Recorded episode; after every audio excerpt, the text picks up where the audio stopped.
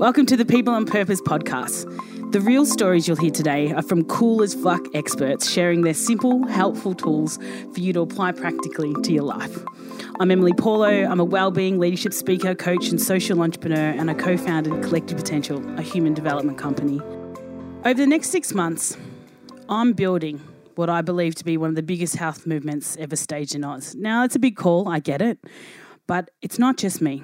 I'm gathering the people that I believe in their programs, their products, and services that are going to advance health in this country. It's desperately needed, they say. However, there are so many people who are sharing their lived experience, uh, that they're out there challenging the status quo, and they say that connection is the key. So, my social entrepreneurial side wants to bring in this guest today to kick off the podcast series. She believes in what I believe in. I believe in what she believes in. In fact, we're great friends, which will make this very funny and yet somewhat boring to some of you. But we both emphasize collaboration over self promotion, and it's the only way to advance the health in our country. Nicole, welcome. Woohoo! Nicole, I guess, has done well a lot at her age at 25. You know, I don't want to bring up your age, but let's be honest. I'm a 37 year old. You are my older, I am old Yep. compared to you. wise, and um, distinguished. Thank you. Yep. Oh, we're going to make this a compliment circle before Yeah, we yeah, kick yeah. off. Just do Great, quick great, great. acknowledgement. Open the space. Every time I watch her speak, though, right, I lose my mind. And even recently, she had the honour of doing a TEDx talk in Oxford, which I know we can get a little bit into. But she is a speaker, a unifier, which I love your description on your website, and a facilitator. She was the Mental Health Commissioner for three terms. She has her own charity, Rogue and Rouge. She's an advocate of the LGBTIQ community. I? Uh-huh. Yeah, just thought I'd throw that Just in there. because because I have a same sex partner. Because you have a same-sex partner. People do that to me often. and What I if knew I that don't if I knew that if for I I knew that if I said it, you you would say Yeah, that. arc up. Yeah, I just believe in one love, M. We don't need to specify. which I think is important to have to cover that today. Okay. And we are here today in the Gold Coast, which is her hometown. Um, and but I think I'll introduce you to this badass rebel in the way that I want these podcasts to go. I don't want to dictate what we're going to do. What do you want to talk about today, Nicole? If you could talk about anything, like what you did there, M. thanks, babe. Really makes planning easier. Doesn't it? Yeah. I'll keep the shape. I always do. I'm only teasing. I love the opportunity to pick the topic because love is always going to win, really. Ooh, because it's so love. broad and there's so much within that.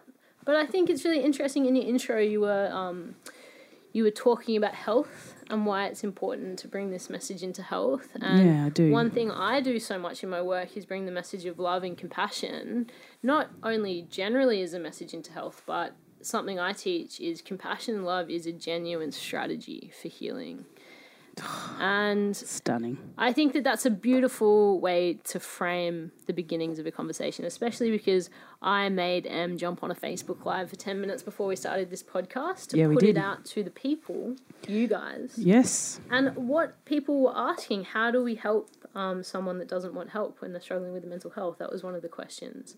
Another one of the questions was um, how to guide yourself back to authenticity.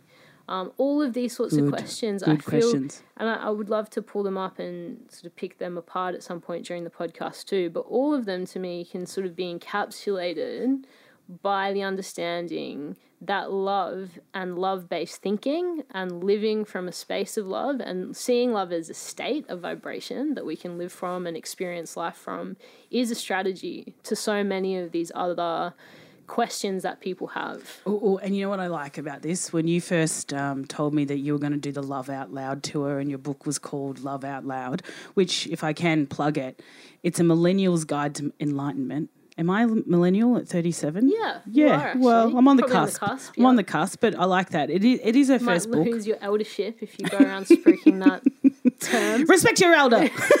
Sorry, sorry, getting too big for my boots. But I think that uh, what I like about the people that I've come across in the last few years running workshops, love doesn't get spoken about. yeah, Even it's though, like, confronting. in the hippie world, is everyone's like love, Mm. peace, and well being, and you Yeah. know.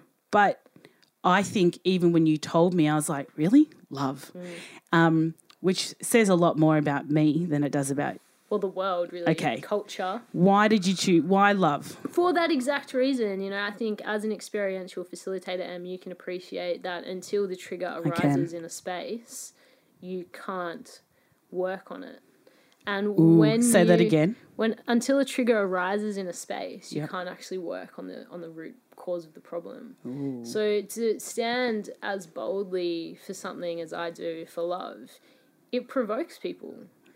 It provokes people on many, many, many different levels. Whether that's you know even um, the videographer I was working with to build on um, the Love Out Loud online course said as he was editing my videos, he was just getting triggered the fuck out of because of his own aversions to love. And when you say trigger, what do you mean by that? Because there's some people who listen to this that don't get Yeah, that language. sure. But I'll just keep doing that throughout Yeah, stuff. hundred percent. So a trigger is um, when you have an emotional charge over something, Yeah. and that's because it's hitting a part of maybe your conscious mind, but, but potentially your unconscious or your subconscious.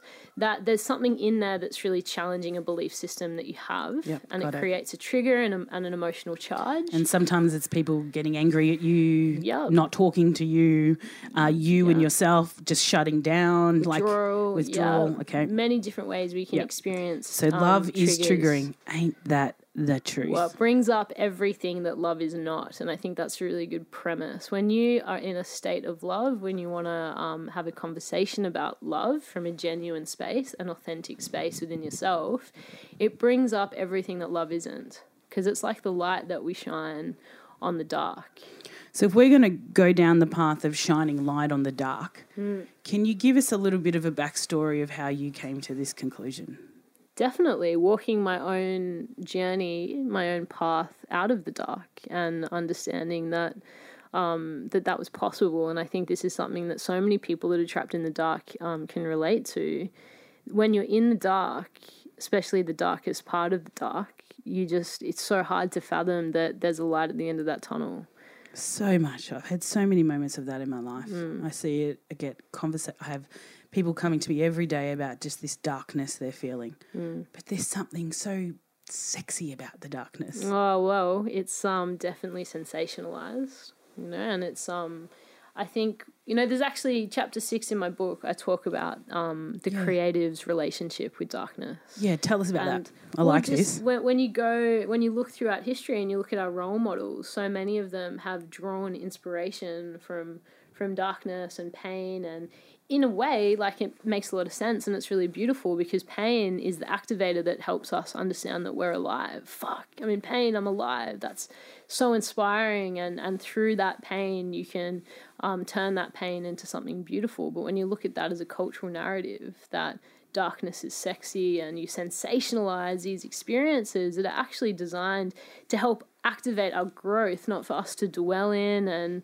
simmer in, but actually acti- activate our growth so that we turn it into the light. You know, that's that's a dangerous thing. That's a dangerous thing, and I think this generation more than ever have been exposed to that. When I was listening to a um a song compilation on YouTube um, for 90s kids, right? So kids that grew up in the 90s. And the songs were like, you know, I'm a Barbie girl, or like these songs that were just all about love and um, very, like, quite innocent in the scheme of things. R and B was all about it. Yep, Yep. nineties R and B. And then, like, when you look at the cultural influences moving into, like, the 2000s and then 2010 onward, it just became so much about darkness and drugs and sex and which is you know not good or bad but we really got to look at that and be like how has that then influenced a generation of of people And what are you seeing then?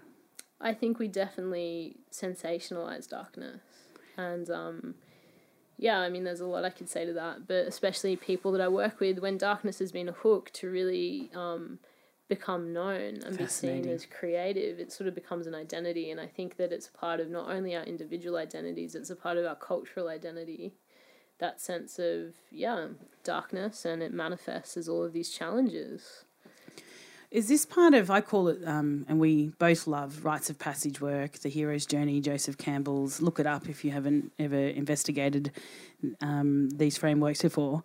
But uh, Joseph Campbell talks about the call to adventure, and I find that as he's talking about this mythological journey or this process that every that's innate in human existence, that one of the stages that really kicks off a person's journey in life is their call to adventure. Yep. Um, even as you talk about darkness, I'm considering how much people are in, a lot of the time in darkness before they have their call to adventure. Totally, it's that's what it's meant to activate, I think. And the the framework that I was just mentioning in my book before is a spectrum between destructiveness and, and creativeness. Okay, tell me and about that. And if you're not creating, if you're not um, accepting that call to adventure, right, and really diving into that and, and making meaning from these things that have hurt you or um, sort of the pain that's defined you in the past to actually create and make that mean something and for that to not have been in vain, then the chances are you're being destructive because without that outlet, there's suppression. So, example, and I would love to hear what your call to adventure was. Maybe there was a guy called Jimmy Stynes, which you know. Um, I've spent quite a lot of time. He ran the Reach Foundation. He was an AFL footballer. He walked into my school when I was 17, I think it was. And um, he said to us, How do you want to be remembered? And this is my whole year level. We're a bit ratty. Victoria, How old? uh, 17. Okay. And as I'm sitting there, my dad had died only a few years earlier. It was pretty dark. My mum was dying of cancer. Hmm. And, you know, trigger warning for people out there. But it was um, this repression of like sexual abuse that started to come hmm. up. It was really dark. Yeah. But I loved drugs and alcohol hmm. more than myself at that period. Yeah. But when he walked in, he changed the trajectory of someone who's in. Yes. Yeah. I was in darkness. And then I, that you can go from that space of destructiveness to actually create meaning yeah, he said to us, pain. Yeah. yeah, and it's still in the work that I do and what, what makes us friends. And I love this conversation because it was your problem is going to create an opportunity in your life. Absolutely. And I didn't know it Pain, back your pain is equal to the um the distance of opportunity is how I write it in the book. Explain that a The depth more. of your pain is equal to the distance of opportunity. Well, I did go on to run 10,000 workshops for over 300,000 young people. Bada and I've got- bada boom. I'm used to saying that out loud, but that was actually just generally Some, somebody asked me not long ago, if you could have your parents back, what what would you say to them, and what would you do? And I remember, at some point, I stopped feeling very victim to the grief that I was naturally feeling in my life, um, but I was also quite self indulgent at that point of just letting my behaviour go nanas, right? Yeah. Spoken like a true 37 year old taking responsibility for her life. However, so much so much emotional intelligence there that um yeah i said to them actually i don't think i could have them back now knowing all of the the change that i've been a part of um, in people's lives because without that grief i wouldn't have been able to understand the people i work with and hmm. it's given me like a purpose How beautiful when you can finally land in gratitude for those experiences. But I just don't think someone can land in something as conscious and aware as gratitude for those experiences until they've made meaning from that pain. We're meaning makers, you know, we subscribe meaning to all things as human beings, whether that's good or bad. But as meaning makers, what I love people to understand is we have the power as meaning makers to make our pain mean something brilliant and, and meaningful and significant that actually makes that pain not be in vain and for a reason and for a purpose, you know, that, that helps other people to draw upon those experiences. And as you take a step up the mountain, also put your hand down and reach and help someone up with you. Which I love. But tell me, like, if if there's people that in your life who they've gone through huge trauma or they're going through like the depths of depression, like, why can't they hear that? Well, I mean, You know, a lot of people listening to this have friends and family. You're like, they're we like, can just all relate to it on, on Yeah. some level, right? And you look at stats, 50% of Aussies are going to battle mental illness. So it's not something that affects some of us, it's something that affects all of us. Um, and Why I can yeah. I can explain it on a purely like neurological level first and foremost. please go Yeah. to town. So there's a phenomenon that happens in the brain. I'm sure you're aware of it, Em, called cognitive dissonance, and that that's something that gets triggered in the brain psychologically when your belief system's challenged. So everyone who's listening, think about when you've had something a challenging situation Yeah. recently. Okay, Maybe um, let's give them a tangible example. Um, you oh, this is always really hard. Sp- specific examples. You um, don't feel like you could ever be inspired by a motivational speaker, and then you see a motivational speaker and they just totally blow your socks off. Like Jim Stynes, Yeah. like you. Yeah, right. So you um, go into this state called cognitive dissonance because you believe this thing. Or another really basic one is you be- you feel like you're totally unlovable, and then someone comes into your life and they fall madly in love with you, and you go into this. I know how beautiful. Still This waiting, state- just letting anyone out there listening know. What's your number? M. Oh four Plug in. oh three. Uh, that's not what this is about. Oh yeah, yeah. Okay, Sorry, cognitive focus, dissonance, focus. Cognitive dissonance. Yeah, yeah. Um, two things can happen when you're in this state, and the reason we go into this state is because the brain cannot be or believe two things at once. It can't be in two places at once. It can't believe two things, at two conflicting beliefs. okay, loving Can't this. happen because it actually affects when if you want to go really deep, Please, do. Your- deep dive. your the fabrics in which you experience reality because our reality is held together by our solid belief system. So if you believe two conflicting things your reality wobbles. We can't it can't happen. So this is why belief systems are so powerful in this work. And if you guys have ever worked with a coach or heard speakers the reason the beginning parts of those conversations are always well what are your belief systems about yourself? It's not a token thing. It's actually very significant to understand so I need to explain the No, no, science please, first to please, give this please. context. So two things can happen in this situation. The first thing is obviously, and the most common thing for the reason that most people hate to be wrong, and we have a lot of pride as human beings, we reject what's in front of us. That's the most common thing from my experience. We reject what's in front of us because it goes against our belief system. So, take the romantic situation as an example. We tell ourselves that's too good to be true. They have an agenda. They don't really love me for me, and we push them away because it's too difficult to alter. Are you talking about my entire love life? Maybe I am. Okay, Maybe we'll there's come- a second possibility. Okay, right? So let's go. Good thing to understand about dissonance. The second thing, some of you guys have, may have guessed it. Seems like the obvious next thing that could happen is you can accept the thing that's challenging your belief system. And what I really encourage people to do is through that acceptance, what happens? You actually open. You expand as a human being, you become more open minded, you merge with the possibility that's greater than the one that you believed prior.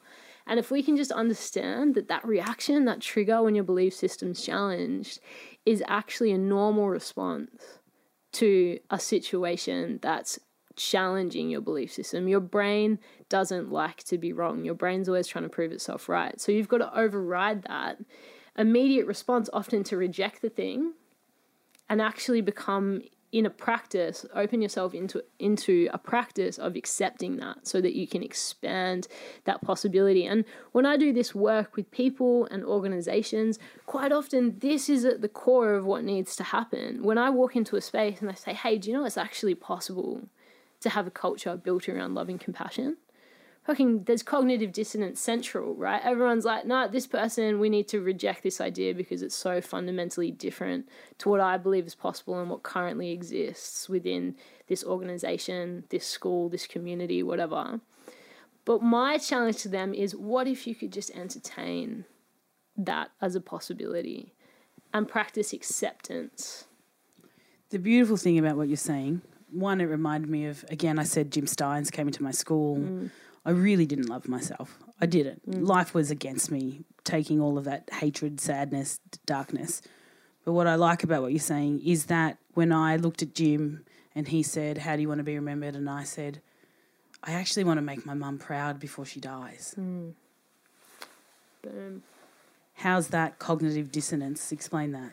Well, it's he connected you to something that was so meaningful to you. And to me, this is sort of the definition, the true definition of resilience, Go for right? it. When you're connected to something that's that meaningful to you, it becomes a fuel and a power to challenge your own ego and your own pride. Mm. And instead of rejecting that thing that's challenging your belief system, it, it gives you strength to draw upon to actually open up to the idea that it's possible. Because if someone walks into your life when you feel like you're not going anywhere and you're not capable of anything, and they say to you, like Jim did to you, you know, you can actually do something with your life. You can make a difference. I see this in you. I acknowledge this thing in you that you don't even think exists in yourself. He said to me, you "You've got potential," which I was a bit of a numb nut and said, "What does that mean?" Right. He saw this thing in you. He acknowledged that. Maybe it wasn't enough for you to step into that.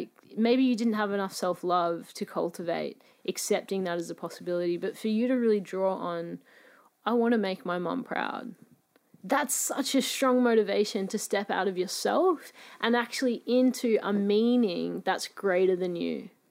And this brings me back to, and I'll put the links on underneath um, the podcast your TED talk. It was like life hacks with love. Mm. And the first one um, that you talk about, the life hack, was acknowledgement means transformation. Equals transformation. Yeah. So, me acknowledging the purpose behind me having a greater life Boom. of my mum being proud of me before she passed away from mm. cancer was enough for me to transform. Definitely, because the knowledge you can't that's, transform. You're saying that's love, right? I think you can. It's an act of love to be able to acknowledge because what does acknowledgement truly mean? To acknowledge something, you have to fully be present with it. And to me, when you're in love, right, and that could be in love not just with the person, but with, you know, I was in love with writing. I was so present. When I would sit down to write, I would get six hours would pass and I didn't even drink a glass of water. I was so in it, right? That ability to be so present. Brilliant. And you can tell thing. all the way through the book. Thank you. Yeah, it means a lot. But that ability to be present is what's required to experience acknowledgement. Acknowledgement is sincere. It's not flippant. It's not, oh, you look nice today. That's not acknowledgement. Acknowledgement is, Em, I just wanted to say how much I love how committed you are to this message and how you, irrespective of all the knocks you go through, you find a way to brush yourself off and continue to do it and continue to grow and continue to build yourself. Thank you. I feel really, create... really seen. yeah. Opportunity, you know, for people to come together in something that's so meaningful to me. And I just want to acknowledge you for that because that's such a profound gift, you know. And I think looking at acknowledgement in its nature and why it's transformative, so many people don't understand what acknowledgement really is and how it is a um, a version of love you know and the reason it creates transformation is because until we can look at something dead in the eye i think i start the chapter on acknowledgement by saying only a crazy person would look their shit in the eye and um, deal with it anyway, irrespective of all of the pain and the hardship and the grief and the acceptance that goes alongside needing to do that. But only then can we create a different possibility for ourselves. We can't run away from things and expect change to happen. Which I love listening to you. Like, I swear I've taken six year olds to speak to, watch Nicole speak, a 40 year old, and I've had an 18 year old, and they're just like, how does she speak like that? you know, like, I think that so many people listening to this, it's so simplistic mm. to acknowledge can create transformation. Like that's awareness, right? Yes. Self awareness. I actually, I think um, Being I, present. I said this um, towards the end of the last podcast we did, and I, I explained the um, the science behind why I believe acknowledgement and awareness actually shifts and changes behavior. Share, share, share. It's, it's a it's a um it's a scientific um reality, right? When you observe an atom through the observation of an atom, its behavior changes purely through observation. So, on a scientific level, you know, when you break down atoms and protons, the thing that changes its behavior is observation. So, relate that back to our condition as human beings, the human condition.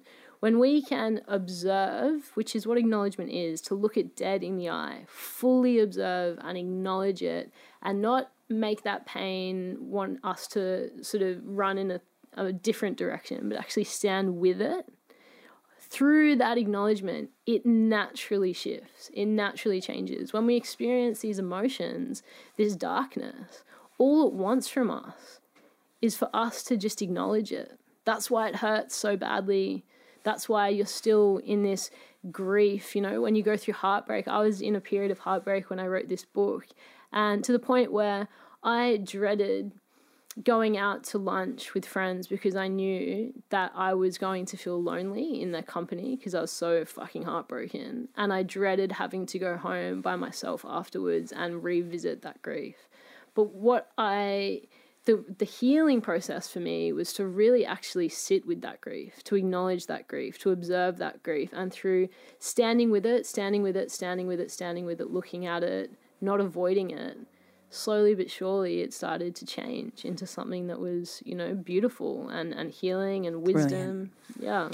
And you know, I love this conversation because when I sit one on one with people, coaching them or in the workshop, I have this kind of joke. I think you've probably heard it before, where I go, yummy, yummy, to the emotion that's sitting behind that. Like people Yeah. get so stuck in the fear of, oh my God, you, you're seeing me in my most Yeah, yeah. vulnerable, or they don't mention, which is part of the mental health issues that they say are going to hit record whatever. Anyway, we'll get back to that later.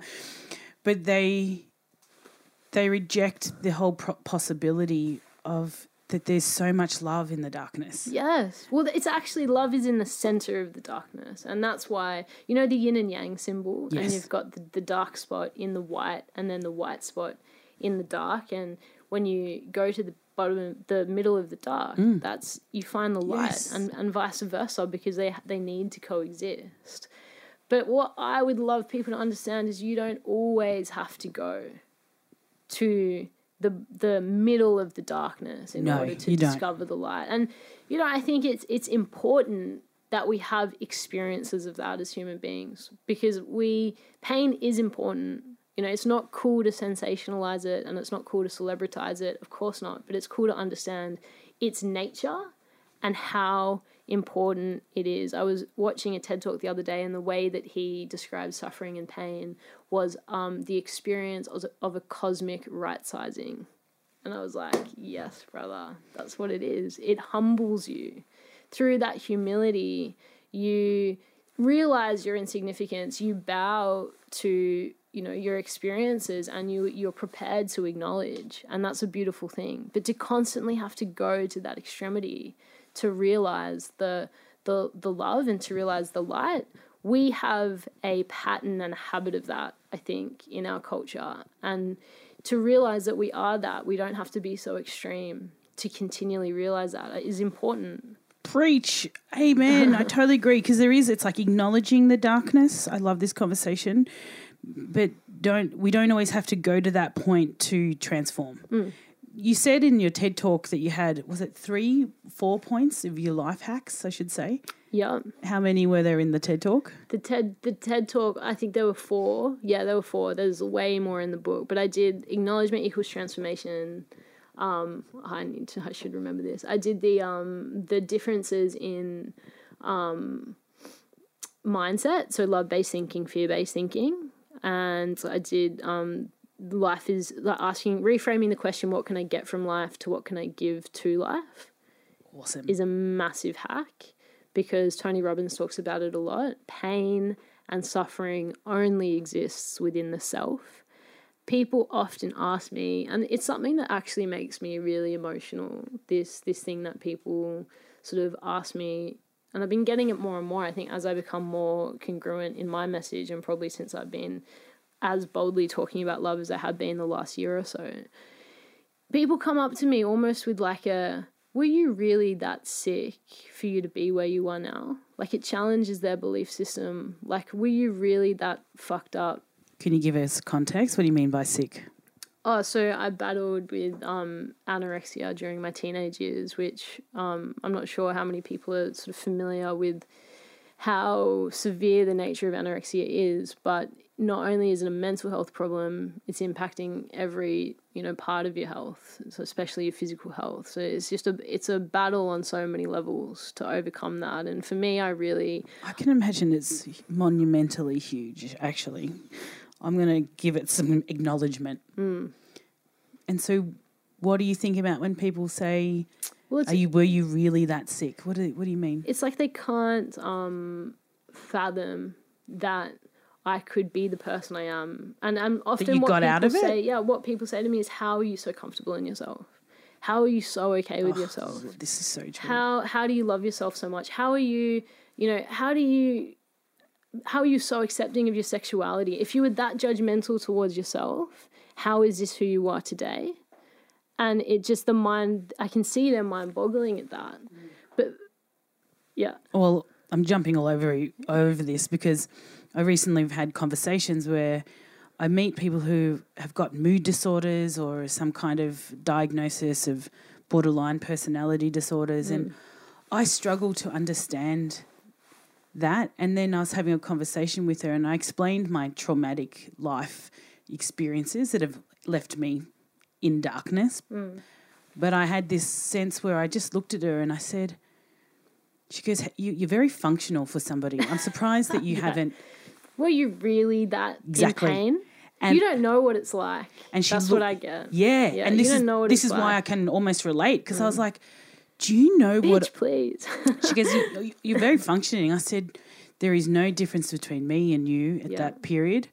But I just didn't go through the medical institutions like you did. I had, I didn't tell myself that same story. yeah, I I, wanna- understand what she's saying, Yeah. but I couldn't help but think You to myself, relate. you can come out of this, I swear. because you, see can. that you see that in someone you know I, there's a few things i want to say to this the first is when you've walked the path you're able to then see the possibility and the divinity in another person and that's an amazing gift because when you can see that in another person you hold the space for them to be able to walk towards that in their own right And I call that in when I'm facilitating, you stand in innocence. So when Mm. she was asking me these questions, I didn't jump on it. Mm. It was just part of what I was yeah looking at her and perceiving, and I just stood in innocence because I remember what it felt like to not believe it. Yeah, that's it. It's the dissonance. It's the cognitive. In fact, I was at a forum yesterday and I was speaking to. It was a very intense conversation. Great conversation. It was a mother of a young person that self harmed and had substance abuse issues. Okay. And she, I gave my um, sort of perspective, and I said, you know, as as controversial as this is to say, we cannot fix someone and we can't save someone, but the more we are um, non-judgmental and non-violent and come from a space of love, we only create space of healing for that person, and that's the greatest service, the greatest gift we can give. And the resistance, we got there in the end to this beautiful connection, but one of the first things she jumped on was, well, you know, when you look at the um, when you look at the type of personality that suffers from anorexia, they're generally very intelligent, very high performing, perfectionist. Not everyone has those characteristics. And I just said, look, with all due respect, anorexia has a 40% mortality rate. It's the highest cause of death in any psychiatric disorder and it kills more people in Australia every year than leukemia. Mm. So you don't understand what it was like in my mania. You don't understand what it was like when I was purging 30 times a day. And you don't understand the journey I've walked to be where I am today as someone that's seemingly put together, who can be very articulate and confident in who I am. But what I say when I speak is it comes from a place of so much understanding, and I'm not dismissing where your young person is at. I'm highlighting that this is a possibility for them. And the one thing that I've learned more than anything is the more love that surrounds an individual, the less they feel a need to hold on to their story of pain. And you just have to keep loving them and loving them and loving them, and they'll push and they'll push and they'll push. But if you keep loving them, you're constantly reminding them that they don't need that pain, that they can be defined by something else, that that isn't the best way for them to live out their story in their life. And I get emotional when I hear you say that because um, I get that feeling. You know, I get that sense of oh, you, if you're if you believe that, then they will be they'll get away with it. They'll live it out. Exactly. So you, see the divinity in them, hold them to a different possibility, and you have to let go of the idea that they need to be saved because that makes them, that will always make them question whether or not they can do it on their own, which is the most disempowering place for someone that's already really fucked up in the head to feel like they're not capable of making their own choices. And it's something that's so hard, especially for parents to understand. I use the example of if there was someone standing on a building about to jump, right? And you were, if you ran up to them with high amounts of stress, high amounts of anxiety, high amounts of irrationality in your demeanor, the chances of them jumping are just going to skyrocket. You can't stop them from jumping, but what you can do is approach them with calmness, with non judgment. You can say, I understand that this is a choice that you're wanting to make yes, right now I love this. before you choose Yes. that, this is a different possibility. And you can loudly promote that possibility for that person with so much love, but respect that they're sovereign. We have to respect someone else's sovereignty. We have to. It's not a healing pathway without understanding that that person has an innate intelligence, their own intelligence. And it's so righteous. I said this in the same speech. um, yesterday. It is so righteous, and you need to take a look at your level of arrogance if you believe you know what's best for someone else. Which you were for three terms, which is how many years as the mental health Three and a half commissioner? years, yeah. What your my assumption is that you would have ruffled a few feathers amongst the mental health world. Yeah, I would say so. Yeah, with that loving out loud persona. Nu- loving out loud ness. You know what it reminds me of? I recently um, uh, went around running a. I asked Let's Go Motorhomes. Totally going to give them a plug. Can I please have a motorhome? Because I feel like I need to go out and find out what it's like to be an Australian and where the gaps in our health system are. And I didn't realise supposedly it's like social research and, um, but I was like, Supposedly, supposedly I just want to get out there because I had this urge inside me. But you know that because you travelled the country for two years and hit 300 communities, ran workshops to over 250,000 people, right? you are, yeah, have done. Have done, have done the past. yeah. And here I am being like, I totally with Nicole on this. I'm going to need to get out there. So I, I go down the road and I'm in a little small town called Bendigo Yep. and cutting this down, trying to make it as short as possible because it went on for three days. Yeah. So I'm going to 30 second bite. The visit to Bendigo. the visit to Bendigo went on for three days because this young girl, as I'm on the street corner of Bendigo, just happened to be out on this little road trip. Again, if we're talking about loving out loud, there's some serious spirituality needed to be discussed amongst the men- mental health world. But here I am, by some chance, pulled over to get my Melbourne coffee addiction sorted, standing there drinking my coffee, and I hear this girl screaming, Oh, I can't do it anymore he's taken everything. And she tries to throw herself in front of the car. And everyone in the street's frozen. Yep. And So much to say this story yes, already. and so I'm like, whoa, what? And you can feel Yeah. it, like full frozen on the street. People are trying to stop her Mm. from throwing herself into the next car. Mm. But of course, with 21 years of experience with working with people's Don't put emotions, pressure on the situation. I walk out just like mm. what you're saying. Yeah. And I go to this girl who's trying to kill herself, like your example. And mm. I looked at her and I go, Hey, babe, yep. you're allowed. And she looks at me, locks eyes, You see me. and she goes, Am I? And I feel so emotional when I think of it. She goes, He's taken everything. I can't do anything. I said, Just come off the road, babe. Just come off the road. And everyone's like, like, who is this girl? And then the, like we call the police, and I say to her, Okay, in a year's time, where do you want to be? Like, I want you to tell me, where would you be? Give me, give me a word. Tell you know, I'm really. Mm. She's in manic, like she's freaking out. It's beyond what anyone could even manage, even myself. Yeah. And she goes, I just want to be free on a playground with my children. And that fell into place because I saw a So divinity, human, right? Isn't it? It's So human. And I said, Tell me and where you could be. And so then the police come and they were great because, like, the mental health unit, then the ambulance, they take her to the hospital. She gets le- released straight away. And at this point, I give my card to them and say, Look, if, if you need her, if she needs help, you know, call me up. Within 20 minutes, they released her because they had, didn't have any room for someone who just tried to kill himself. She gets in the Let's Go motorhome and she looks at me and she goes, Who are you? Oh my god, amazing. And she looks at the motorhome, which is a luxury motorhome, right? Yeah. And goes, What is going on? And then she says, Are you an angel? You're an angel.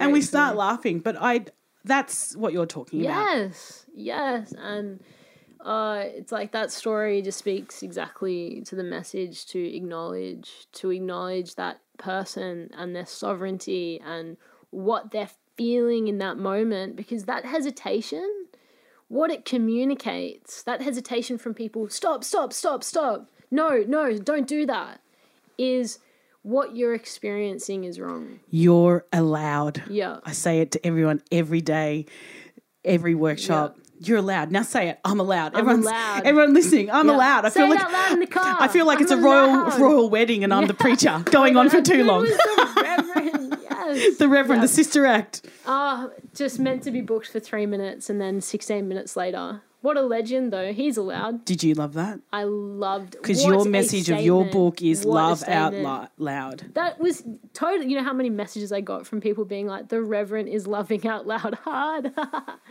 but that's it. Like, just for a minute, in those situations, if you really want to help someone in their darkness, stop believing you know what's best for them. Stop thinking that. You have to trust that they have an intelligence that knows what's best for them. Every single part of our makeup as a human being is designed to evolve. Everything. Evolve and heal. So when you can trust that, all you have to do when someone's in pain, they're in psychosis, they're suicidal, they're in mania, you have to keep the space safe for their intelligence to speak to them. Keep the space safe. That means don't put them in a situation that makes them feel unsafe. If they don't fucking like the doctor they're going to, don't be like, you don't know what's best for you. You have to go and see that doctor because they can help you.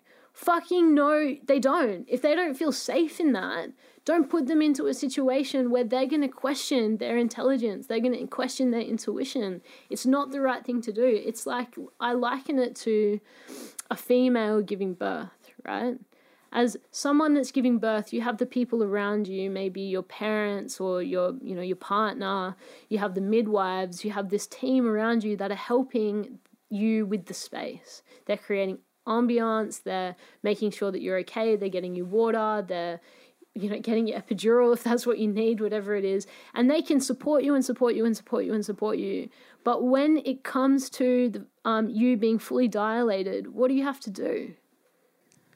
Push. You have to push, right? No one can push for you. No one can do that for you. And That's that human will. yes. That's that. And that exists, you, dear listener, inside of you. And when you're birthing yourself through darkness, you can have that support. Please ask for that support. Don't be afraid to ask for that support. A woman in labor isn't afraid to ask for that support. They know it's crucial, but also understand that that support is there to bring you comfort and safety and wisdom. But at the end of the day, you have to push that baby out. You have to push that new version of yourself through that darkness and into the light. which I love because let's let's get practical now. Like when that um, blesser's blessed soul said to me, "You've been very functional in your um, mental in mental health issues." Um, I said to him, "Do you know what I go through every day? I wake up, I do an affirmation, I have a very clear desire that is backed by my faith or my will, hmm.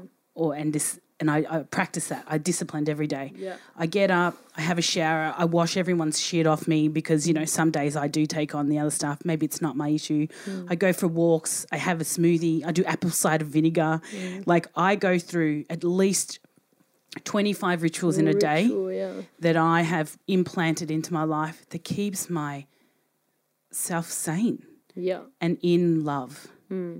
And I felt like when I was really pushing myself the other day, I wasn't forgiving myself. Hmm. And I caught myself and I was like, oh, I'm being really tough. I forgive myself on every level and every way. Hmm.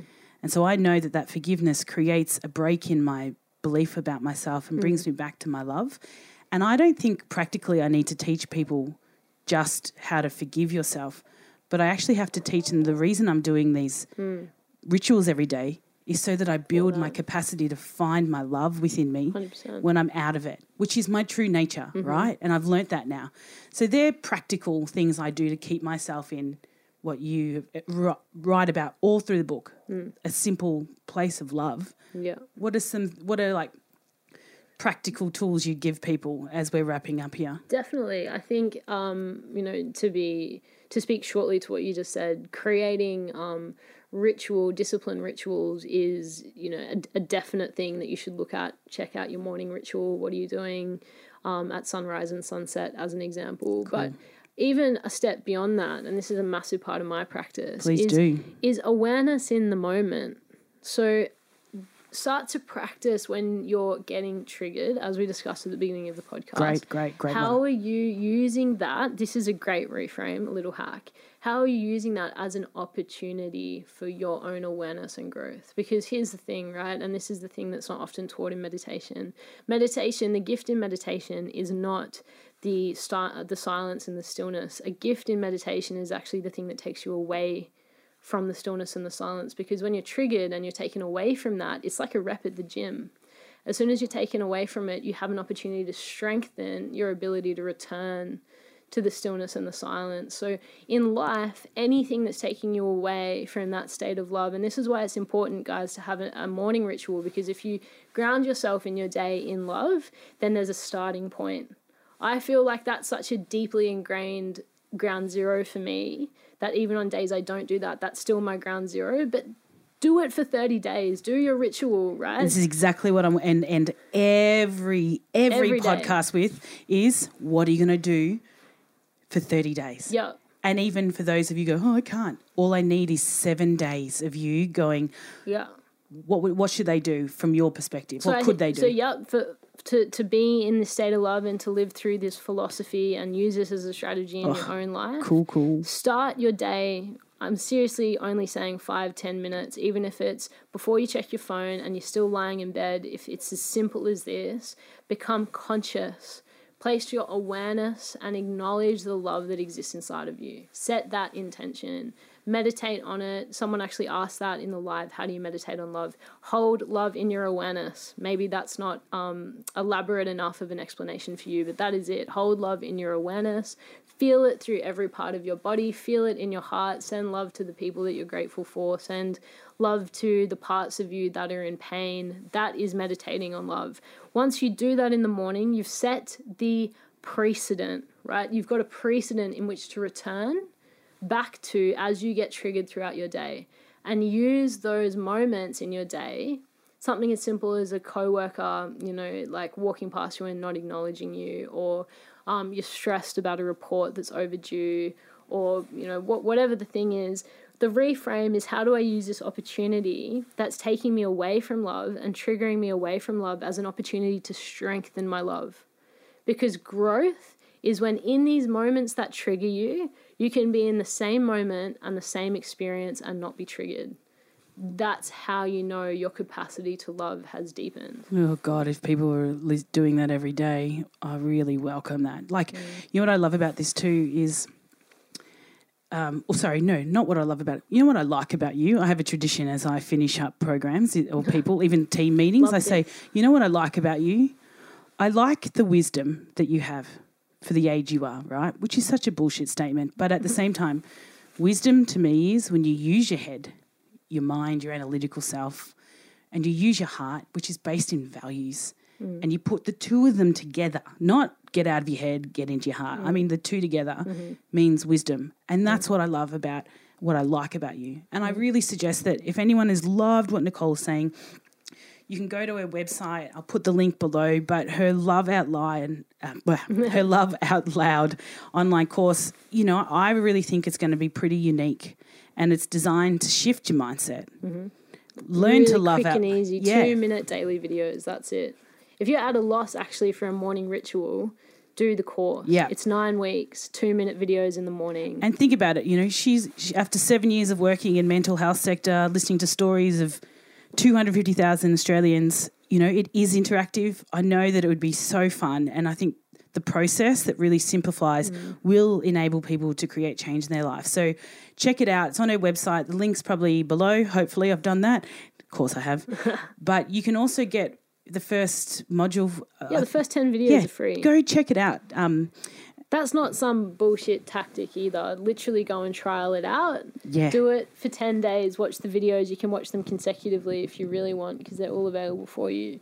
But um and it's at this point I just want to say um, as people check out her website the young girl you know she was about 22 that was on the corner of um, Bendigo Street mm. um, the beautiful thing about her is she, after getting heaps of support from me, mm.